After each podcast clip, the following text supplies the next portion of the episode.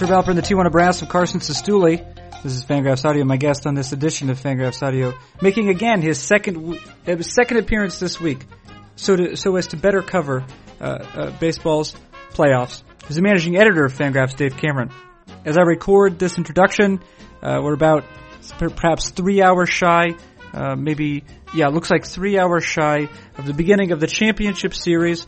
Uh, in this case, the the National League between the Los Angeles Dodgers the St. Louis Cardinal, uh, Cardinals. Of course, the championship series have begun, or they of course we at least know uh, which teams uh, will be participating in them.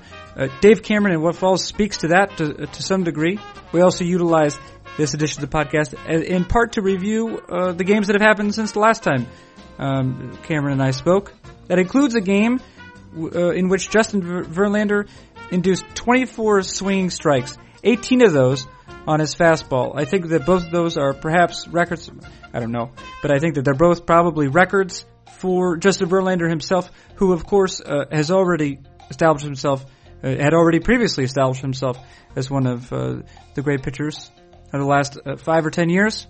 As I say, we we address that as well. I also hijack the uh, the podcast briefly. Of course, uh, the responsibility has fallen to me at Fangraphs to facilitate the free agent contract crowdsourcing project, which we appealed to the readership to help us estimate the uh, the years and the average annual values uh, of the contracts that free agents will be receiving, so that we might better understand the free agent market. A couple of curious cases have come up, though. Uh, for example, I did not know that Kendrys Morales was likely to receive a qualifying offer from the Seattle Mariners, despite the fact that apparently Jack Zduriencik, uh, Seattle Mariners GM Jack Zduriencik, has said uh, that he will be extending one to Morales. This game is uh, quite a surprise to me, uh, not the least of which reason was because Morales has failed to record uh, uh, two wins or greater over the last three years that he's played. That's that's one of the reasons why it was surprising to me. But let's um, let's move to the meat of the thing. Let's do that. Um, it's Fangraphs Audio. It features managing editor Dave Cameron, and it begins right now.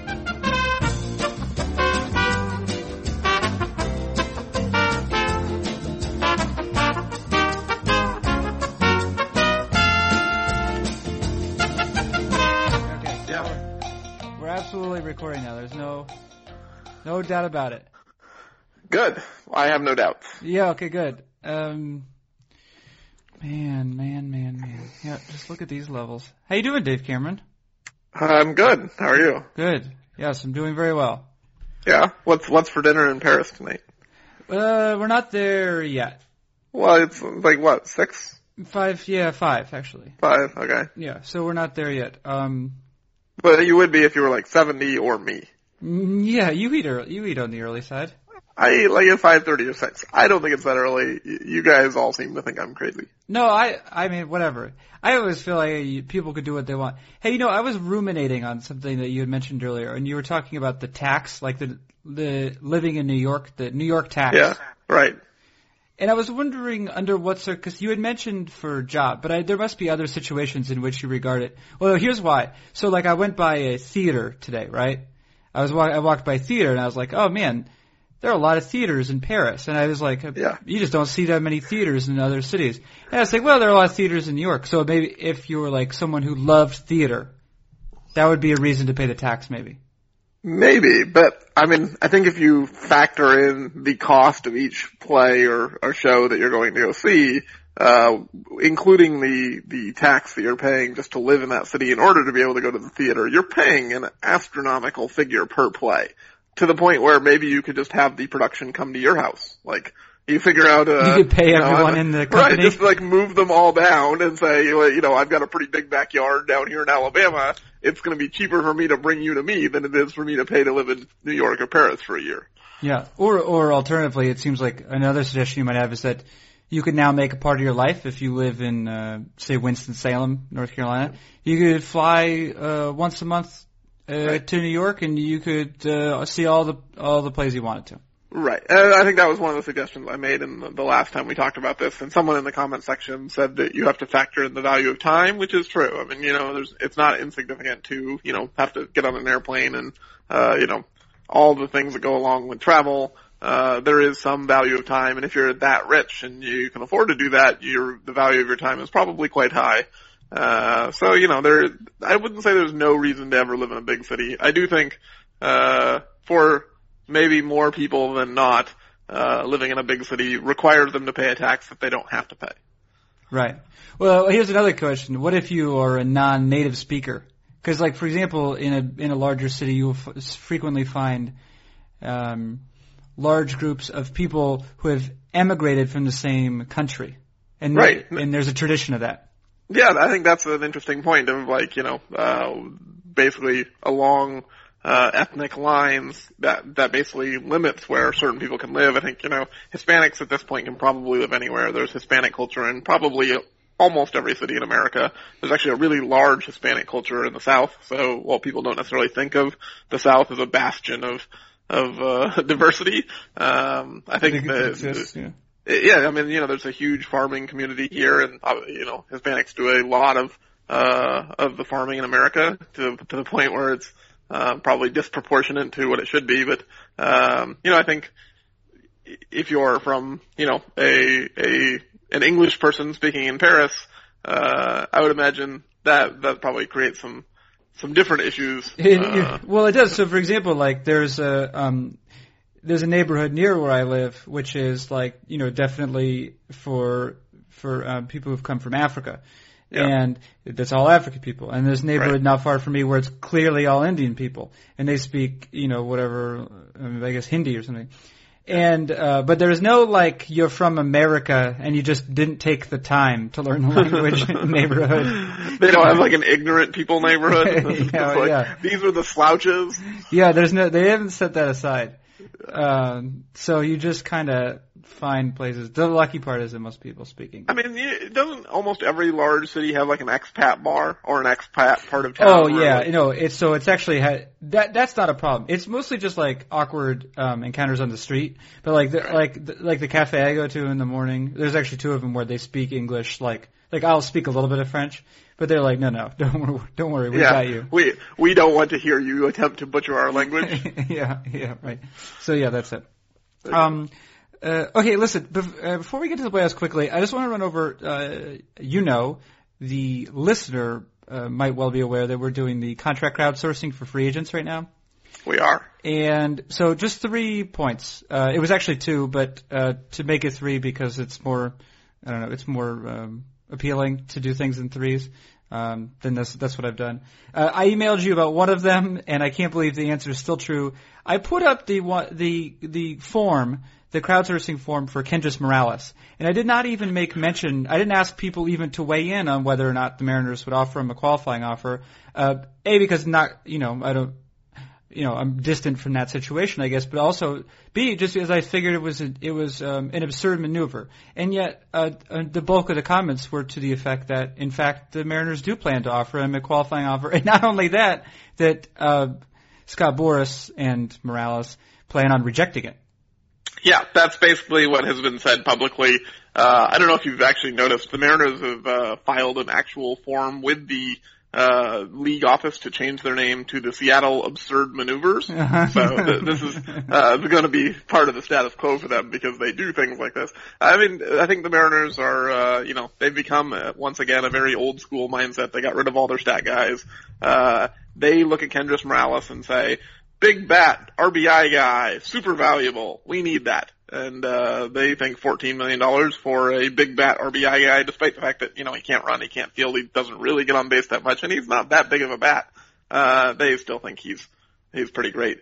Uh, well, you need so this. Uh, I imagine that um, I feel like we discussed it before that there's some virtue to having some diversity within your lineup, right? Like if you have all guys who are totally glove first, regardless of how many runs they save on that side, if you're not throwing someone up there who can, uh, I guess, who who could be somewhat intimidating as a batter, then then there, it's like um, there is uh, value, the opposite of value added, value taken away by compi- by compiling the problem, compounding the problem. Yeah, I think uh, from a lineup perspective, uh, I'm not sure that's entirely true. Like, I think there's probably not a situation where if you had nine slap hitters, they would uh, do worse than if you had, you know, eight slap hitters and then an equally bad power hitter who just never got on base, so he was equal in offensive value, but he was different. Uh, but I do think, obviously in the American League, there's significant diminishing returns to putting a glove first player at DH because he never plays the field. So you have this lineup spot where a, a player like Kendrys Morales is a kind of a perfect fit for an American League team who just wants to get a hitter in the lineup, uh, and his defensive, his lack of defensive value doesn't really hurt them. Uh, I do think that there's, um, maybe a, an, an added cost where if you don't have a player like Morales who's the everyday DH and, and can't play the field and gives you basically no flexibility there, uh, you can rotate players through the designated hitter spot. You can uh, platoon much more easily. Uh, you can use the DH to give players half off days where they're not playing in the field, and if they're injured, they you know can keep a good player in the lineup. I think there is some kind of um, advantage to having the DH almost be like a rotating cast of characters. So I do think there's still some cost having a DH, but you know I don't know that I buy into the idea that you have to have diversity in type of hitter. Uh, I think you know maybe with platoons and, and lefties and righties, it's definitely good to um, not have all like nine right-handed hitters or nine left-handed hitters, uh, and Morales being a switch hitter helps. But at the same time, the added benefit of that is more on the fringe and, and you know minor th- considerations versus uh, is this guy actually going to produce enough runs to be worth fourteen million dollars? The Mariners think he is. Uh, I'm pretty sure they're going to get stuck with him. Uh, not that he's necessarily going to have to take the qualifying offer. I think they're probably going to give him a multi-year contract at something close to the 14 million a year he would get from accepting it. But I don't think any other team in baseball is going to be interested in giving up a first round pick for an immobile DH who can't run. Yeah, it should be noted, um, you know, th- this is cherry picking a little bit, but the uh, Tampa Bay signed James Loney for $2 million. Yep. And he put up r- roughly the same offensive season yep. that uh, Kendrys Morales did. Yep, and James Loney, probably the best defensive first baseman in baseball, or one of them. Kendrys right. Morales can't play the field more than once or twice a week without his ankle hurting and and having to DH for several weeks at a time. So, uh, yeah, I mean, the idea that Kendrys Morales is a $14 million player is a little bit absurd, and there's not really any reason to think that uh, he's going to return that much value, or that if you had 14 million to spend, that's the best you could do. Uh, the Mariners aren't really looking at it that way. They're looking at it and saying, we haven't been able to score runs since like, you know, Alexander the Great roamed the earth. Uh, we can't let our best hitter go. That would be embarrassing. We must do whatever we can to keep him. Uh, and I think they're going to probably get snookered by Scott Boras into giving him a three or four year deal. Mm, uh, what? All right. So two quick other points. Matt Garza. Matt Garza was traded, so he's not. He doesn't qualify for a qualifying offer, right? Yes, correct. He's not, he's not eligible for one. Okay. Yes. That was uh, point number two. Point number three. Um, it's it's um, it's a little bit upsetting. Am I not, am I not uh, correct? It's a little bit upsetting when Roy Halladay is bad. I just happened to be uh, to be doing his uh, form today, and I was looking yeah. at video from his last start, which he left in the first inning. Yeah, he was throwing 83. Yeah, and he was like really sweaty and yeah. looked like sick, maybe.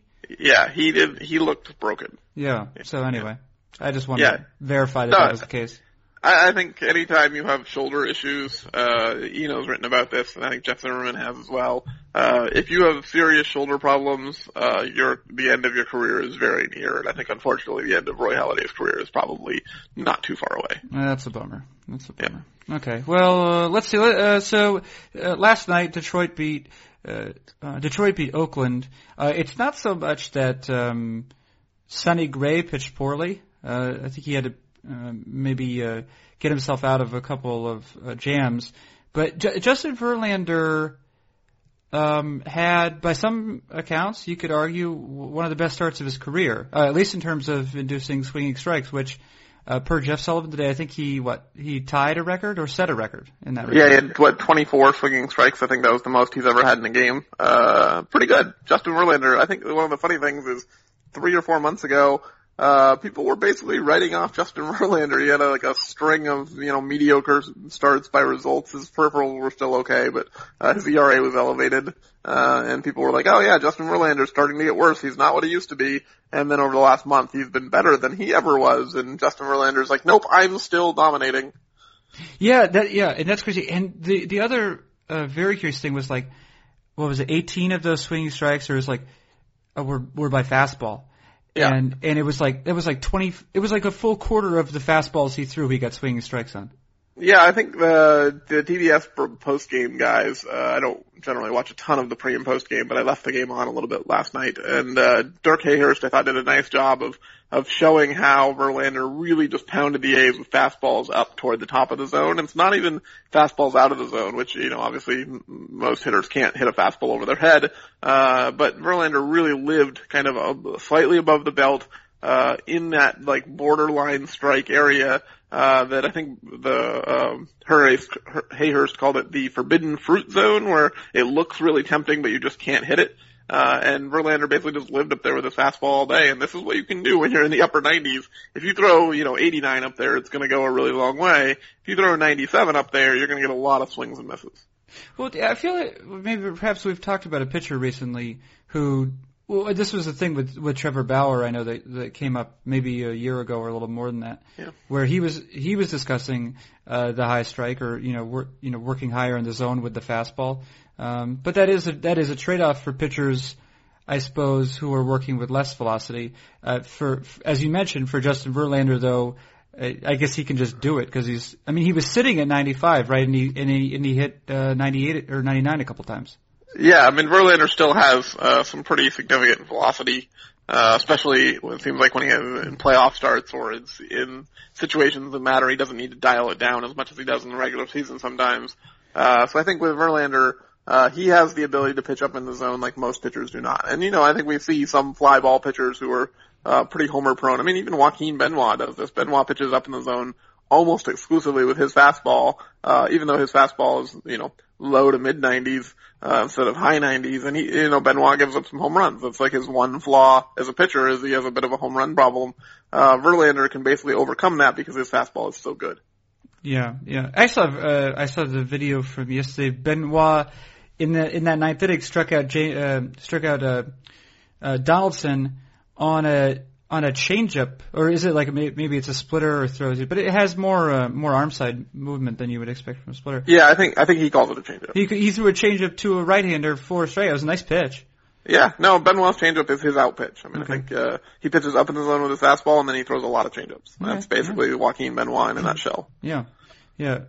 Well, maybe later on NotGraphs we can actually have Joaquin Benoit in a nutshell. Right. Help, let me out. I'm in a shell. Yeah, I'm in a nutshell. Yeah, yeah. That's good. Well, good. You, are familiar with the movie uh, Austin Powers in this case from, uh, you know, within the last 20 years. oh, take. that's from that's from a movie. Uh huh. I had no idea. Oh, okay. Well, there you go. Um, all right. So that's the truth. So a thing that's happened. Uh, we can we can maybe touch uh, in a second. We'll touch briefly on the um, Pittsburgh St. Louis series. Although just invoking that brings to light this one fact is that um, it happened last year. This year, maybe not all four series, but certainly three of the series had one team whose narrative was more interesting than the team uh, against whom they were playing, and then all three of those cool teams lost. Yeah, uh, the playoffs suck now. I think it's basically what we can say. well, this exact uh, same thing happened last year. I know it's really obnoxious. Uh, for all the like, uh, baseball is random and the playoffs are uh, a total crapshoot. The best teams keep winning, which is uh, you know not so much fun if you're a baseball writer. I think uh, a Pittsburgh Oakland World Series would have been like super fun, uh, not for baseball but for us. Uh, you know, even Tampa Bay. I mean, there were a bunch of teams that were uh, interesting. They shifted. They did crazy things. You never knew what their manager was going to do. And instead, we got like the four high payroll teams who hit the crap out of the ball and have good starting pitching. And you know, not that they don't deserve to be here, but uh, that's less interesting. Yeah, it's yeah, it's less interesting. Now, is there anything? Is there anything to suggest that there's I, I guess uh, something how systemic about it, or is it just? Uh, do you really think it is random? No, I think it is random. I think, you know, in two of these series, uh, the Cardinals and the Tigers had to go to game five against one of these like pithy underdog type teams. Uh, anytime you're playing one game for your season, uh, the results can obviously go either way. Adam Wainwright and Justin Verlander were awesome. But game five last year, Adam Wainwright was not awesome, so it's not like you can say, oh man, whenever you have an ace, you're guaranteed to win these, these clutch games and then, you know, having a $20 million starting pitcher is the difference in winning and losing. Uh, you know, I think, basically you have one game to to decide your season, it really can go either way. I mean, I think if you know the the pithy underdogs were getting their brains beaten in, and every series was a sweep 3-0, then we say, you know, maybe there's something to this, and these teams aren't built for October the same way that these high payroll stars kinds of teams are. Uh, but you know, these series were close. Besides the Boston Tampa Bay series, that was the only one that wasn't really all that close. Um, so I think we can see that you know these kind of uh, unorthodox low payroll teams, they were able to hold their own against the best teams in baseball. Uh, I don't think we want to start turning this into a narrative of see the big teams are are so much clearly better. Money is the thing that only the only thing that matters. Right. Okay. Uh, so we have in the National League now we have a National League Championship Series including the Los Angeles Dodgers versus the St. Louis Cardinals. Uh, I guess not shocking, um, given the way the season went. You could maybe make a case that uh, just given their uh, regular season performance that Atlanta perhaps deserved better, but uh, certainly Los Angeles over the last what four months of the season, and then St. Louis during the, you know the majority of the season. Uh, you know these were the best teams, and I don't know what. Do you have, is there anything to say about them? Is there anything interesting? Uh, well, these are the two best teams in, in the National League, and the two best teams in the American League are playing off too. So, right, I mean, you know, there's not that much to say besides these teams are good. I do think that the uh, the Cardinals and their um, situational hitting is going to be a continuing storyline. Obviously, throughout the entire season, they were basically the best team ever at hitting with runners in scoring position. They were kind of terrible at it in the first round, and it almost got them eliminated. Uh, this is going to be the kind of thing that TBS and and the the networks are going to continue to kind of shove down our throats is like this is something the Cardinals are great at. When in reality, it's probably mostly randomness beyond the fact that the Cardinals just have a bunch of good hitters. Um, you know, whether the Cardinals can you know, keep hitting with runners in scoring position in the way they did in the regular season is going to be something that is going to be talked about a lot. And, you know, maybe not, uh, the most interesting story, but something to watch. Maybe if they, uh, if they keep shoving it down your throat, uh, maybe they could, uh, make a baseball nerd foie gras. They could. I don't think foie gras is really that good. I gotta be honest. I've had it a couple times and it, I didn't like it. Mm, yeah. Um, Sorry. I actually like it. Yeah. Well, you you tend to like uh fatty Right. food. Yeah. Uh, Gavage. Gavage, I Yeah. believe, is the term that is used uh, to describe feeding. Uh, uh, what do they do? Feeding probably geese or something like that. Yeah. This seems Ducks. uh, rele- ducks. relevant. Yeah. Ducks or liver. Yeah, and I guess uh, if I remember from the end of this uh, season standings, the uh, the World Series odds. This is even even before the uh, the first wild card playing game um, was played. It was uh, it was definitely uh, the red uh, Boston Detroit. I think were one and two uh, flip flop, and then Los Angeles was uh, was third. I think, and probably St. Louis was fourth. Yep. I think, Um, you know, the, if you said at the beginning of the season or the beginning of the playoffs, who are the favorites to win each series? The favorites won each series. And I think that probably is even true in the wild card games. I think Tampa Bay was probably the favorite against Cleveland. Pittsburgh was probably slightly favored against Cincinnati, given that it was a home game and, and they were starting Francisco Liriano. Uh, I don't think we've seen an upset yet in the playoffs. Yeah, and upsets are. Uh, what, what what would be the upset in the uh, Dodgers Cardinals? Series? Probably the Cardinals. I think you have to look right now and say the Dodgers are probably the best team in the National League and maybe the best team in baseball. It's them or the Red Sox, I think, are the two contenders for the best team in baseball title. So I think uh, Tigers, Cardinals are the underdogs, especially with Miguel Cabrera being hobbled for Detroit. But uh, obviously, you know, not huge underdogs. All four of these teams are very good. Okay, all right. Well, let's. Uh, I think you've done this. These are these have been about 20, 21 minutes. That's what we're at right now. That's fine. Yeah, I think that that sums it up. Yeah. Okay. All right. Uh, well, let's. Uh, maybe we'll meet. Uh, I don't know. Maybe we'll do a Tuesday again. We did Tuesday last week uh, or this week. We Tuesday. Tuesday could work. But we'll say tentatively Tuesday. Okay, we'll, All right. we'll do tentatively Tuesday. All right. Thank you, Dave Cameron. Thank you. Yeah, that's uh, what Dave Cameron, managing editor of Fangraphs, with a um, oh, with a playoff update. I'm Carson Cistulli. Uh, this has been Fangraphs Audio.